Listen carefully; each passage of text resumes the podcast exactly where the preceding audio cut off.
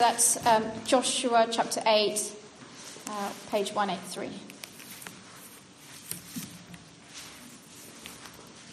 And the Lord said to Joshua, Do not, do not fear and do not be dismayed. Take all the fighting men with you and arise, go up to Ai. See, I have given into your hand the king of Ai and his people, his city and his land. And you shall do to Ai and its king as you did to Jericho and its king. Only its spoil and its livestock you shall take as plunder for yourselves. Lay an ambush against the city behind it. So Joshua and all the fighting men arose to go up to Ai, and Joshua chose thirty thousand mighty men of valor and sent them out by night. And he commanded them, Behold, you shall lie in ambush against the city, behind it. Do not go very far from the city, but all of you remain ready, and I and all the people who are with me will approach the city. And when they came out against us, just as before, we shall flee before them. And they will come out after us until we have drawn them away from the city. For they will say, They are fleeing from us, just as before. So we will flee before them. Then you shall rise up from the ambush and seize the city, for the Lord your God will give it into your hand. And as soon as you have taken the city, you shall set the city on fire. You shall do according to the word of the Lord. See, I have commanded you. So Joshua sent them out. And they went to the place of ambush and lay between Bethel and Ai, to the west of Ai. But Joshua spent that night among the people. Joshua arose early in the morning and mustered the people and went up, he and the elders of Israel, before the people of Ai. And all the fighting men who were with him went up and drew, drew near before the city and encamped on the north side of Ai, with a ravine between them and Ai. He took about 5,000 men and set them in ambush between Bethel and Ai to the west of the city. So they stationed the forces, the main encampment that was north of the city and its rear guard west of the city. But Joshua spent that night in the valley. And as soon as the king of Ai saw this, he and all his people, the men of the city, hurried and went out early to the appointed place toward the Arabah to meet Israel in battle. But he did not know that there was an ambush against him behind the city. And Joshua and all Israel pretended to be beaten before them and fled in the direction of the wilderness. So all the people who were in the city were called together to pursue them. And as they pursued Joshua, they were drawn away from the city. Not a man was left in Ai, Ai or Bethel who did not go out, out after Israel. They left the city open and pursued Israel. Then the Lord said to Joshua, Stretch out the javelin that is in your hand toward Ai, for I will give it into your hand. And Joshua stretched out the javelin that was in his hand toward the city. And the men in the ambush rose quickly out of their place and as soon as he had stretched out his hand, they ran and entered the city and captured it. And they hurried to set the city on fire. So when the men of Ai looked back, behold, the smoke of the city went up to heaven, and they had no power to flee this way or that, for the people who fled to the wilderness turned back against the pursuers. And when Joshua and all Israel saw that the ambush had captured the city, and that the smoke of the city went up. Then they turned back and struck down the men of Ai. And the others came out from the city against them. So they were in the midst of Israel, some on this side and some on that side.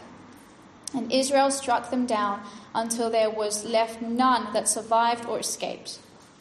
But the king of Ai they took alive and brought him near to Joshua.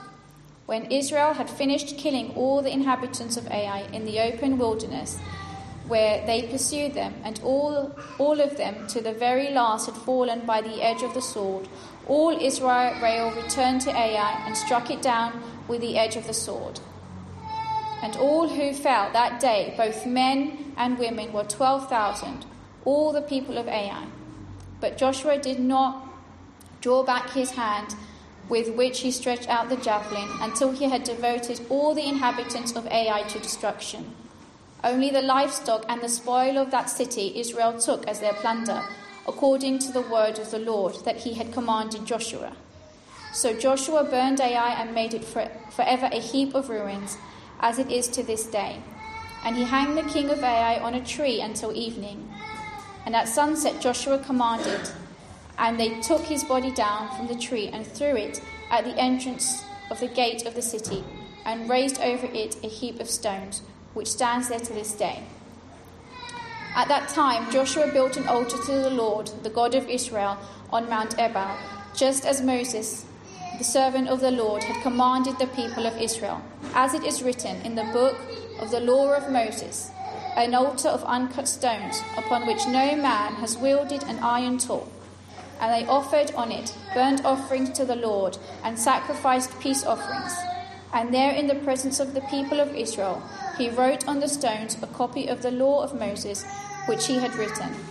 And all Israel, sojourner as well as native born, with their elders and officers and their judges, stood on opposite sides of the ark before the Levitical priests who carried the ark of the covenant of the Lord, half of them in front of Mount Gerizim and half of them in front of Mount Ebal, just as Moses, the servant of the Lord, had commanded at the first to bless the people of Israel.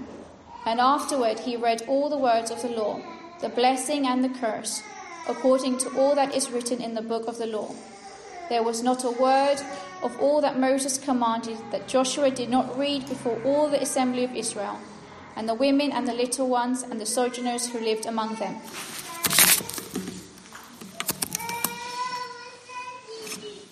Let us pray. Almighty God, you are in control of everything that happens. Uh, but to be honest, we sometimes struggle with the way you fulfill your plans. Our knowledge is limited and our faith is, is weak. So please have mercy on us. Teach us your word today and help us to walk in obedience, even when we are not fully with it. Speak through Rob as he teaches. Fill him with your Holy Spirit so that he may speak words that you have placed in his heart. And may the words of his mouth and the meditation of his heart be pleasing in your sight, O Lord, our rock and our redeemer. Amen. Amen.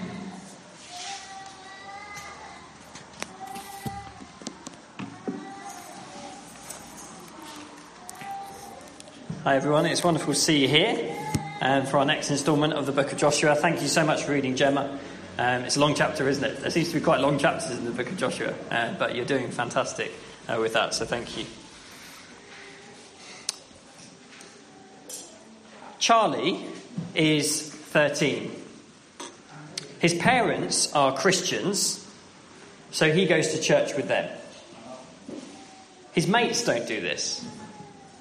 In fact, they think it's a bit weird.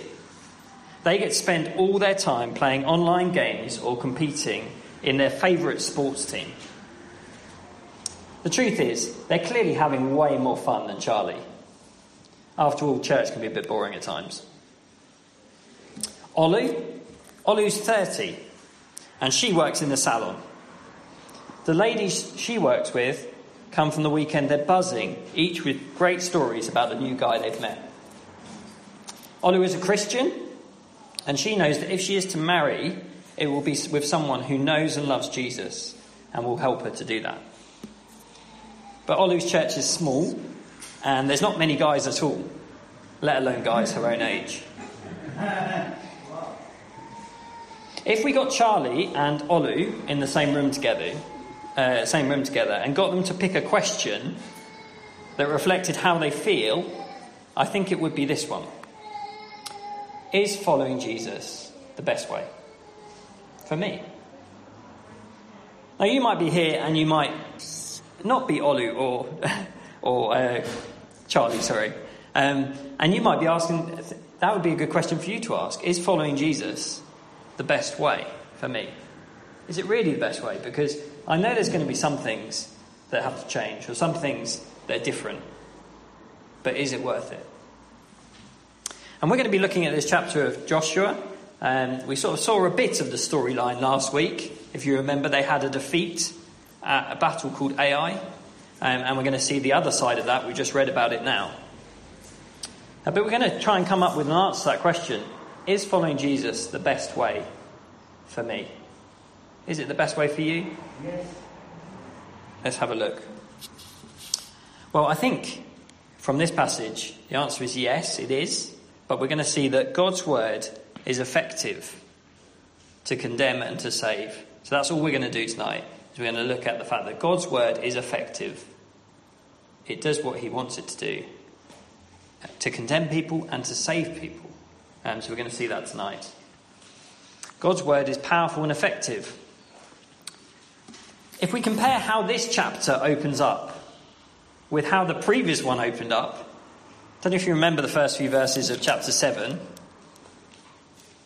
Just have a look at them there. The only reference we find there is not to God's instructions or his words, but to his anger. Um, in those first few verses of chapter 7.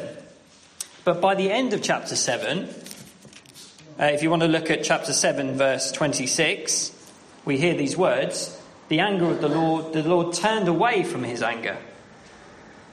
And then in the opening verses of chapters 1 and 2, we see that what we've come to expect from the book of Joshua, which is the chain of command where God speaks, Joshua hears, and Joshua commands the people, we see that that's resumed. It's back on track. So a lot has changed between chapter 7 and the start of chapter 8. God's word is coming to Joshua in verses 1 and 2. And it didn't, it didn't do that in the previous chapter. He didn't speak to Joshua the, apart from in the prayer. And uh, we see that Joshua then commands the people, and the normal way of things resumes. So let's have a look at that first couple of verses together says this And the Lord said to Joshua, Do not fear and do not be dismayed. Take all the fighting men and arise, go up to Ai. See, I have given into your hand the king of Ai and his people, his city and his land. There's three things that Joshua is told to do, and they're in verse 2. Okay? Three things. He's told, he says, You shall do to Ai and its king as you did to Jericho and its king. Only its spoil and its livestock you shall take, and lay an ambush against the city. They're the three things uh, king, ambush, and spoils. And I put them up on the screen there. God is promising that this will happen, okay? You should do this. And if we look at the chapter, all three of these things are exactly what we see in the chapter. So let me show you. Um, verses 3 to 13 is Joshua laying an ambush. It happens. God's word is powerful and effective. What God says happens, it happens. In verses 27, and I'll uh, flick over the page, says that the people do, uh, they just take this, the livestock as, as the plunder for themselves. And in verses 29, um, we hear about the, the, the end or the result of the king of Ai and what comes of him. So, everything God says in that opening verse 2, we see played out in the chapter.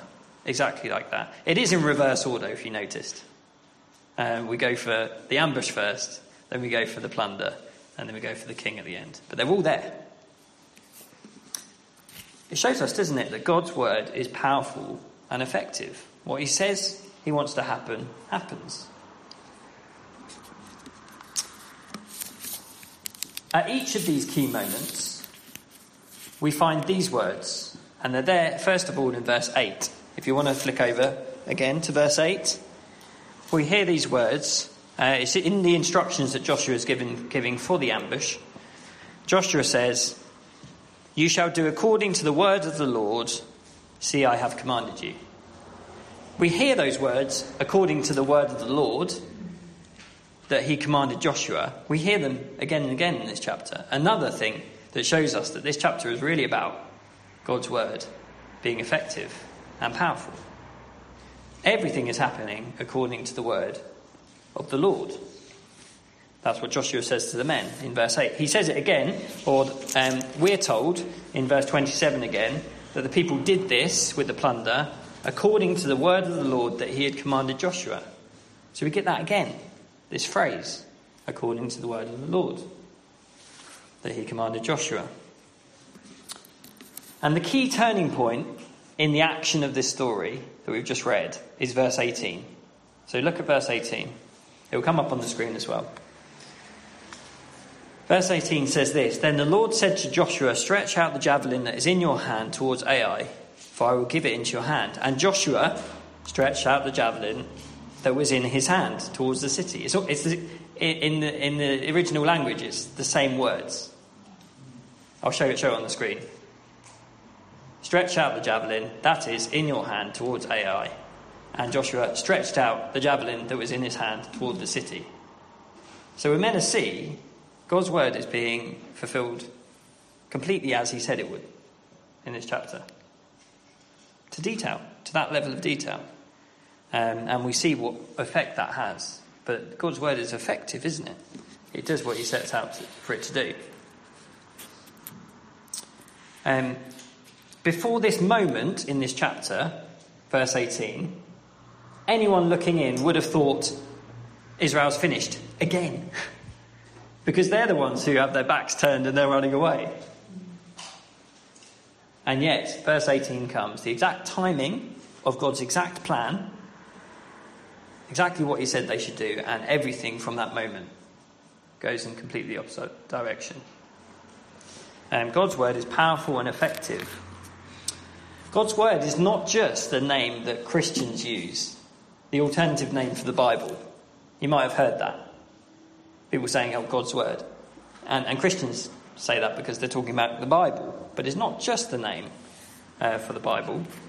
The name is there because God speaks, and He is God. And because He is God, His words achieve everything that He wants everything that pleases him. That's not like me at all, okay? Um, you, you, probably just heard through the reading my son, um, Eddie, who unfortunately is unwell. He's been a bit unwell the last couple of days. Um, but with Eddie, this is a, a constant reminder to me, firstly, that I'm not God, but also that my word is not effective, right? Because my word reveals something of what I want to happen, and Guaranteed that's not what happens. I'm frust- most of my frustrations is I just wish that what I said would actually happen. but I'm not God. My word is not effective, it's not powerful. And yet, God doesn't have that same problem. He's not frustrated because he's God. And to put it bluntly, if he's God, that means he gets to, gets to do what pleases him. And so, what he says, which is what he wants to happen, is effective. And we see that in this chapter. But how does God's word being effective and powerful affect you and me? It's a good question, isn't it? We could just say, oh, God's word is powerful and effective, but how does it affect me and how does it affect you? And that was kind of the questions that we are looking at uh, from those guys at the start. For that, we need to look at what God's word achieves in this chapter. What does God's word achieve? What does it do? And there's two sides to this. God's word is powerful to condemn, and it's powerful to save. I'm going to see those two things. God's word is powerful and effective to condemn and to save.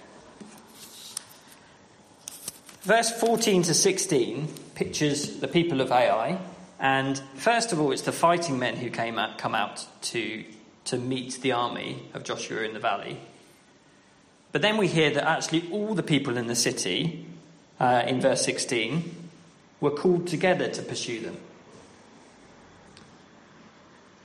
And so what we get here is a picture of a people who are united against God. The whole city are against God and his purposes and they stand in opposition, united in opposition to him. Verse 12, 24 to 26 gives us a stark picture of what, where that ultimately leads to, doesn't it?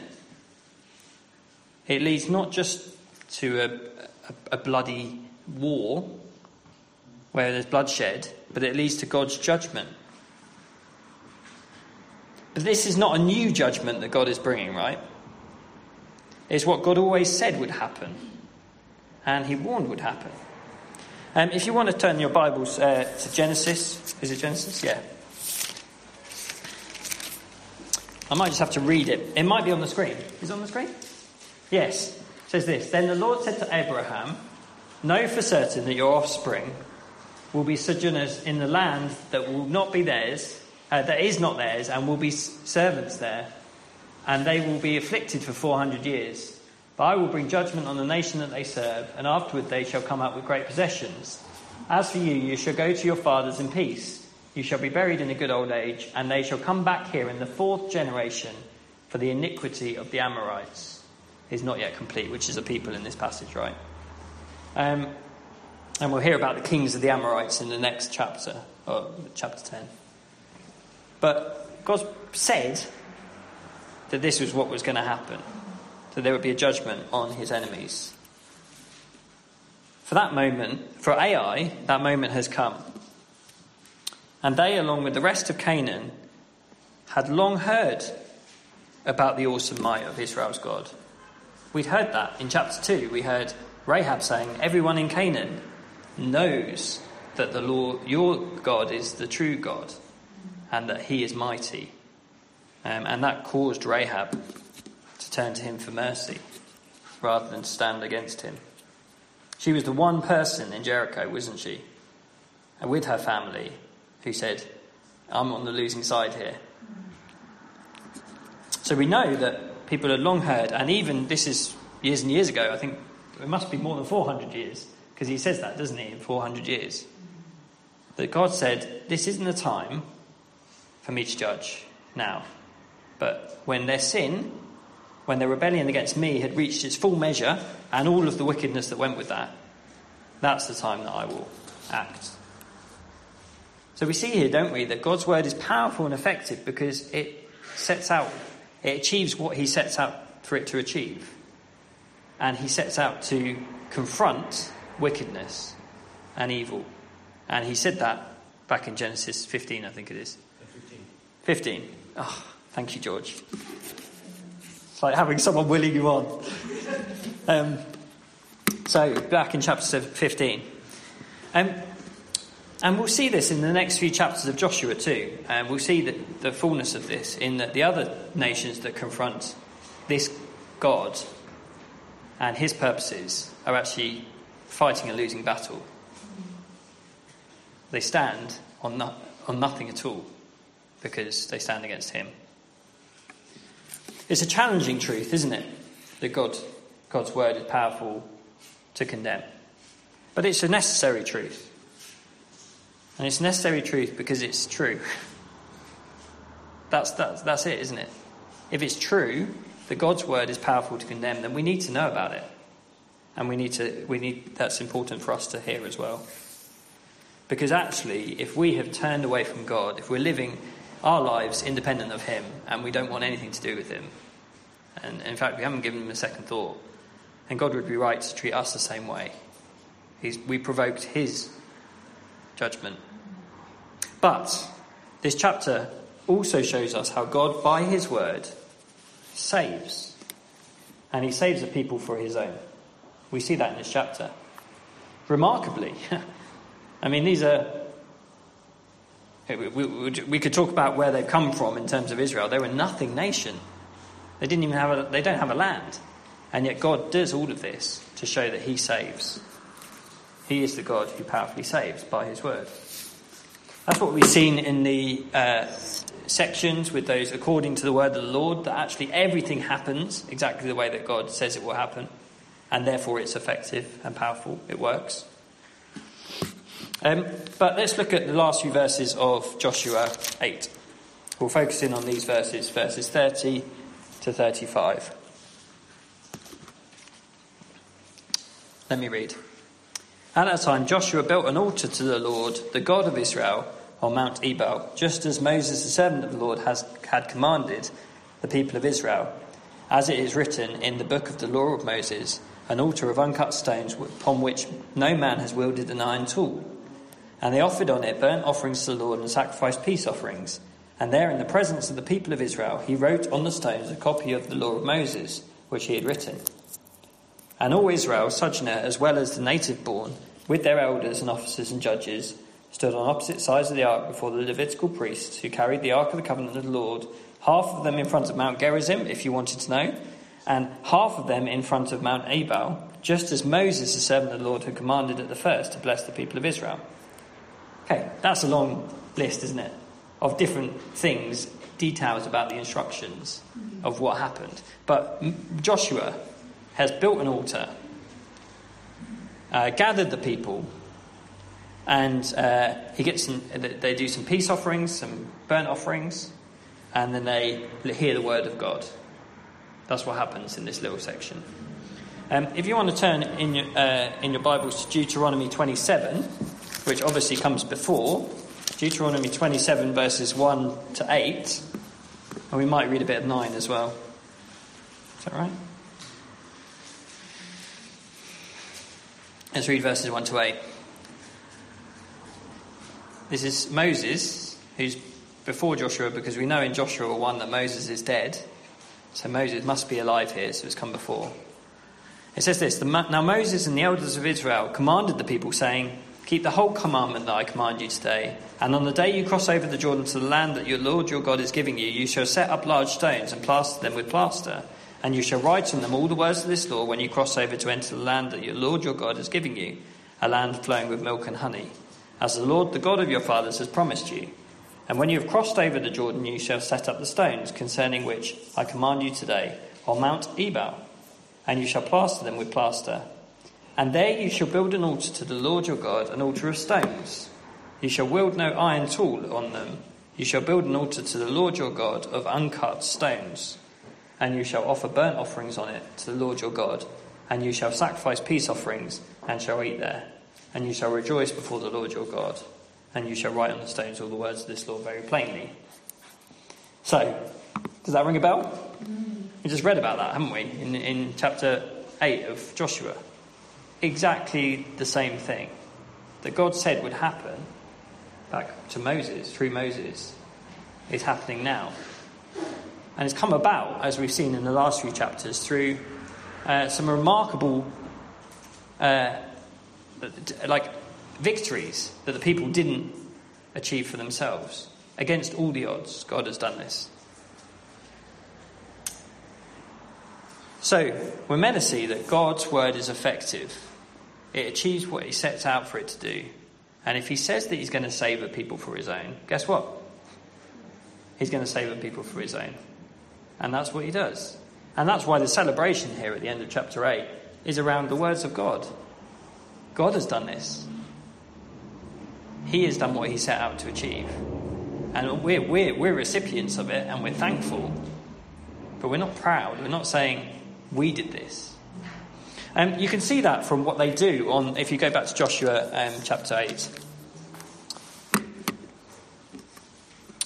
What do they do? The people of God, this gathered community that God has saved. Well, they offer, they do burnt offerings and peace offerings. Now, you and I, we don't know. We don't do that, do we? I mean, I like a barbecue. And actually, I'm that kind of guy who barbecues just a bit too early. You know, when it's still a bit cold and everyone's shivering away, and I'm like, yes, come on, barbecue season. Burnt offerings and peace offerings were something in the Bible that, in the Old Testament, that the people were to do. And it was a, um, a picture for them that they too deserved to die. That's a bit unusual, isn't it? For them to do something together that, that, that was a picture that they deserved to die, that they deserved too to come under God's judgment. And yet that's what it was. The sacrifice, the animal sacrifice, the animal was brought in, prayed over, sacrificed, and the animal died. Sorry, I know there's some animal lovers here, probably. Are you an animal lover? You like cats? Okay, they weren't cats. We're safe. Um, but that's what happened. And it was a picture of of God's judgment. And the whole reason they're doing it at the centre of their community is to say, hey, look, this would have been us. The same judgment that fell on everyone else should be the judgment that falls on us. So they're not proudly thinking, hey, we're better than the people that God's judgment fell under, fell on. They're saying, we're not any different from those people, and God's judgment should have fell on us. That's what happened in Egypt, if you want to read about it, in the Passover. That's why the Passover festival was such a big thing, is that God's judgment passed over the people of Israel in Egypt, and it fell on the Egyptians. But only because they had the blood of the sacrifice. And the same thing here. So at the centre of this community is not saying, hey, we're, we're great, and God's judgment should fall on those guys, but not on us. But God's judgment should have fell on us. And yet there was another way. God made a way that there would be forgiveness, mercy for those who deserved his judgment. Now, you know, you might know that the animal sacrifices were just a picture that pointed to the one only sacrifice that could actually do that uh, mercy for us, and that's the blood of Jesus. Because you can't substitute an animal, uh, a human, sorry, a human making a mess of things, rebelling against God, with an animal. You have to have a man, and the perfect man. And Jesus was the perfect man. And he came and he died and he shed his blood that sinners may be forgiven. And so, at the centre of this community, at the very start of things, you know, when they get together, um, as they did back in chapter 5, but they get back together after God has done this, is to say, God, we deserved your judgment, and we, need, we needed your forgiveness. And that's what you've done for us. Um, so that's there. So, back to that question then. Is following Jesus the best way for me to live? Because actually, there'll be times, won't there, where you think, yeah, following Jesus will mean that there's things like Olu and like Charlie where you might choose to do something over something else. You might choose to go to church instead of playing video games. Or you might choose not to date that person because you're saving yourself for marriage. And, and those kind of decisions mean that actually you're asking the question is it worth it? Sometimes you, you think, if you are a Christian, you want to live like that, but is it worth it? And if we see that God's word is powerful and effective, it will achieve everything that He set out for it to do, then we can know for sure that it is the right way for us to live. Because God is true. what He says, He does, and what He does, He says. And so for us today, sitting here, this week, if your life is built on this word and on what God says, then it will, you will have His blessing, as we sang about in that song. It might not be the kind of blessing that says, oh, this life's going to be easy, but in the future, when Jesus returns, you will be amongst His people. And He, he saves. And that's a, that's a great thing that lots of people here have come to realise and uh, for themselves. Um, but there probably are other ways to respond than just that. And it's worth us going through them and thinking them through together. So, God's word being powerful and effective to condemn and to save, but what about me? Well, one idea could be to bury my head in the sand. And I guess in some ways the people of Ai were doing that before the battle that we read about in this chapter. The best way to do that, uh, bury your head in the sand, is to simply not allow yourself to be exposed to what the Bible says. It's here. But not allow yourself to be exposed to it. That's fairly easy to do, isn't it? It's remarkably easy not to have to come to terms with what the Bible says. Because, you know, you don't need to open it. you don't need to talk to anyone who talks about the Bible. There's nothing on the TV about the Bible.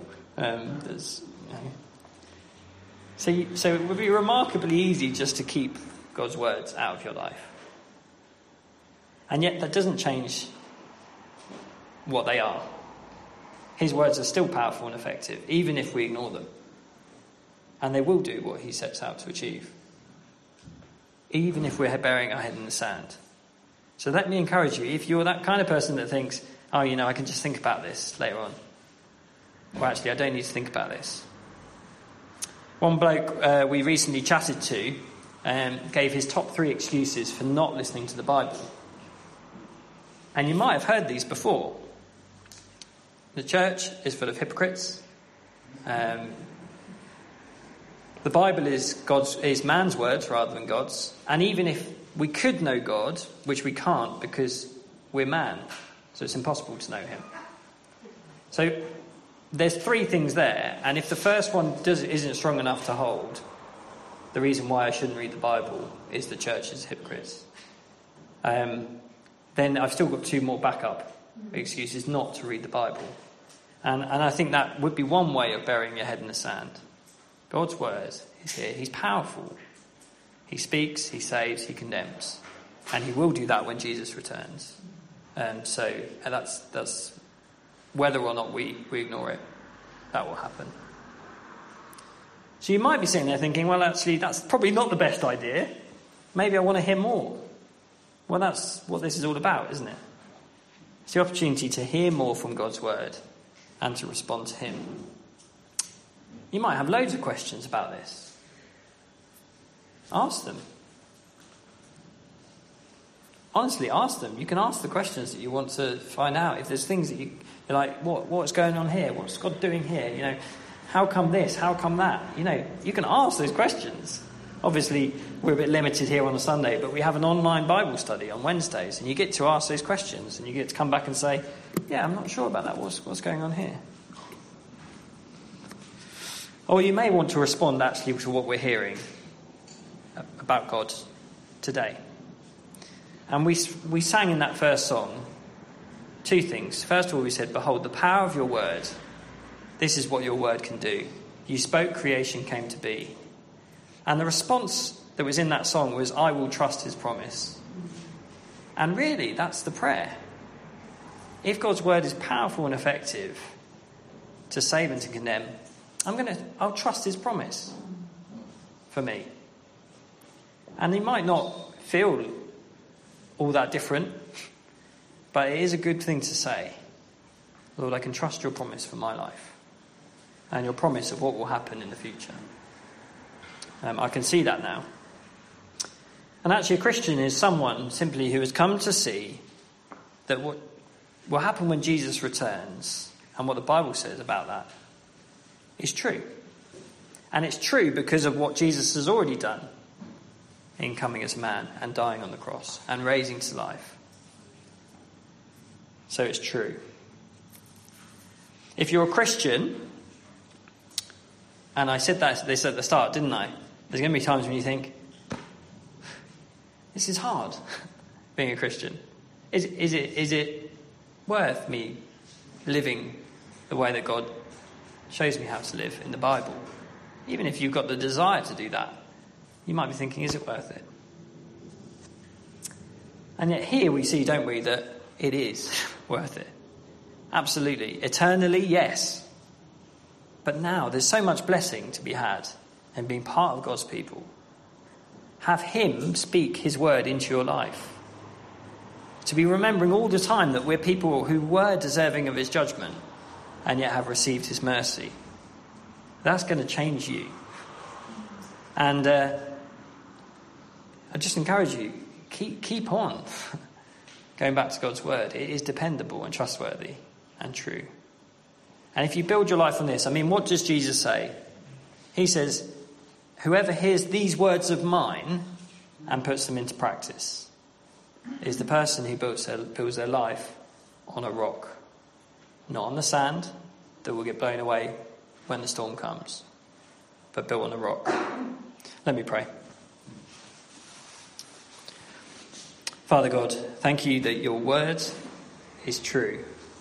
Thank you that by your word you, you set out what it is that pleases you. And we struggle with that when it contains both uh, blessing and also the judgment, the warning of judgment for when we turn away from you. And yet, Lord God, you have been merciful to speak to us tonight, to show us from your word that it's the right way for us to respond, to come to you, and to seek your mercy. Thank you that in the Lord Jesus you have made that full and final sacrifice. That you, there is no longer any anger towards those who come under his good uh, salvation. We pray that we would be those who would keep seeing that your word is true and effective and powerful. And would it be effective in our lives as we listen to you? Please help us. Uh, there are many things uh, that would convince us to not do that. And there are many other things that we could put in its place. But would you please build us and grow us uh, to trust you and to trust your words? And we thank you for this. In Jesus' name. Amen.